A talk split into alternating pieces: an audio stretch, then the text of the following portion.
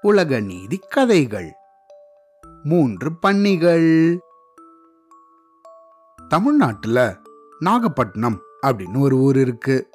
இந்த நாகப்பட்டினமோ ஒரு கடற்கரை நகரம். அதை சுத்திலும் நிறைய கடற்கரை உண்டு. இங்க மீன்பிடி தொழிலும் ரொம்ப அதிகம். அப்படி இந்த நாகப்பட்டினத்துல இருந்த அக்கரைப்பேட்டை மீன்பிடி துறைமுகம் அப்படின்னு ஒரு இடம். அதுக்கு பக்கத்தில் நிறைய பன்னிக்குட்டிகள் எல்லாம் வாழ்ந்துட்டு வந்தது. அப்படி வாழ்ந்துட்டு வந்த இந்த பன்னிகளில் ஒரு குடும்பத்தில் மூணு பன்னிக்குட்டிகள் இருந்துச்சு. அதில் மொதல் பன்னிக்குட்டி எப்பையும் டிவி பார்த்துக்கிட்டே இருக்கும். இன்னொரு பன்னிக்குட்டி எப்பையும் வீடியோ கேம் விளையாடிக்கிட்டே இருக்கும். மூணாவது பன்னிக்குட்டியோ எப்பையும் செல்ஃபோனை நோண்டிக்கிட்டே இருக்கும். இது மூணுத்தையும் பார்த்த இதுங்களோட அப்பா. ஆஹா எப்படி இதுங்களை இந்த கெட்ட பழக்கத்திலிருந்து காப்பாத்துறது அப்படின்னு யோசிக்க ஆரம்பிச்சாரு. அதனால இந்த ஒவ்வொரு பன்னிக்குட்டியையும் தனியா கூப்பிட்டு பேசினாரு.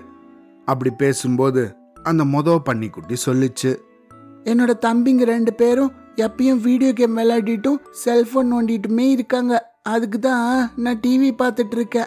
அப்படின்னு சொல்லிச்சு. அப்புறம் ரெண்டாவது பன்னிக்குட்டியை கூப்பிட்டு பேசினாரு. அப்போ அதுவோ என்னோட அண்ணன் டிவி பார்க்குறான். தம்பி செல்போன் நோண்டுறான். நான் என்ன பண்றது? அதுக்கு தான் நான் வீடியோ கேம் விளையாடுறேன். அப்படின்னு சொல்லுச்சு. மூணாவது பன்னிக்குட்டியை கூப்பிட்டு பேசினும்போது அதுவோ போங்கப்பா. அண்ணன் ரெண்டு பேரும் டிவி பார்க்குறான் வீடியோ கேம் விளையாடுறான். நான் என்ன பண்ணட்டும்? அதுக்கு தான் நான் செல்ஃபோன் நோண்டுறேன். அப்படின்னு அதுவும் சொல்லுச்சு. இது எல்லாத்தையும் கேட்ட இதுங்களோட அப்பாவோ? சரி நீங்க மூணு பேரும் ஒன்று பண்ணுங்க. ஒவ்வொருத்தரும் கையில் ஒரு காகிதத்தை எடுத்துக்கோங்க.